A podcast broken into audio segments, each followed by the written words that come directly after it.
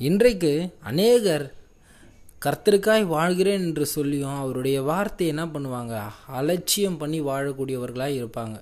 இன்றைக்கி நம்ம அப்படியாப்பட்ட ஒரு வாழ்க்கையை வாழ அழைக்கப்படலைங்க. கர்த்தருடைய வார்த்தை என்ன சொல்லுதோ? அதன்படி வாழக்கூடியவங்க தான் நம்ம. இன்னைக்கு எப்படி வேணால் வாழ்ந்துடலான்னா நான் பாவம் செய்யலான்னா எப்படி வேணால் செஞ்சுக்கலாமே. என்னுடைய விருப்பம் என்னுடைய இஷ்டம் நான் எப்படி வேணால் செய்திருக்கலாமே.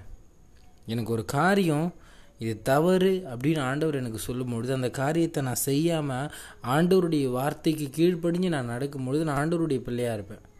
நான் அந்த தவறுக்கு உடன்பட்டுட்டு நான் தவறை செஞ்சுட்ட பிறகும் இல்லை இது தப்பு இல்லை அப்படின்ட்டு நான் தப்புக்கு ஆயிரம் ஜஸ்டிஃபிகேஷன் கொடுத்தாலும் அது தப்பு தான் ஏன்னா கர்த்தருடைய வார்த்தை அங்கே தப்புன்னு சொல்லும் பொழுது அது தப்பு தான் இன்றைக்கி நம்ம ஆண்டவருடைய சத்தியத்தின் வாழ்க்கை எப்படியாப்பட்ட ஒரு வாழ்க்கை நமக்கு தெரியும்?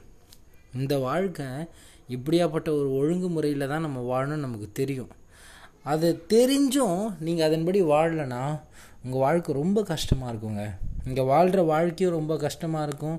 இங்கே வாழ்ந்து நீங்கள் முடிச்சுட்டு நியாயத்திருப்பு நாளில் நிற்கும் பொழுது ரொம்ப கஷ்டமாக இருக்கும்.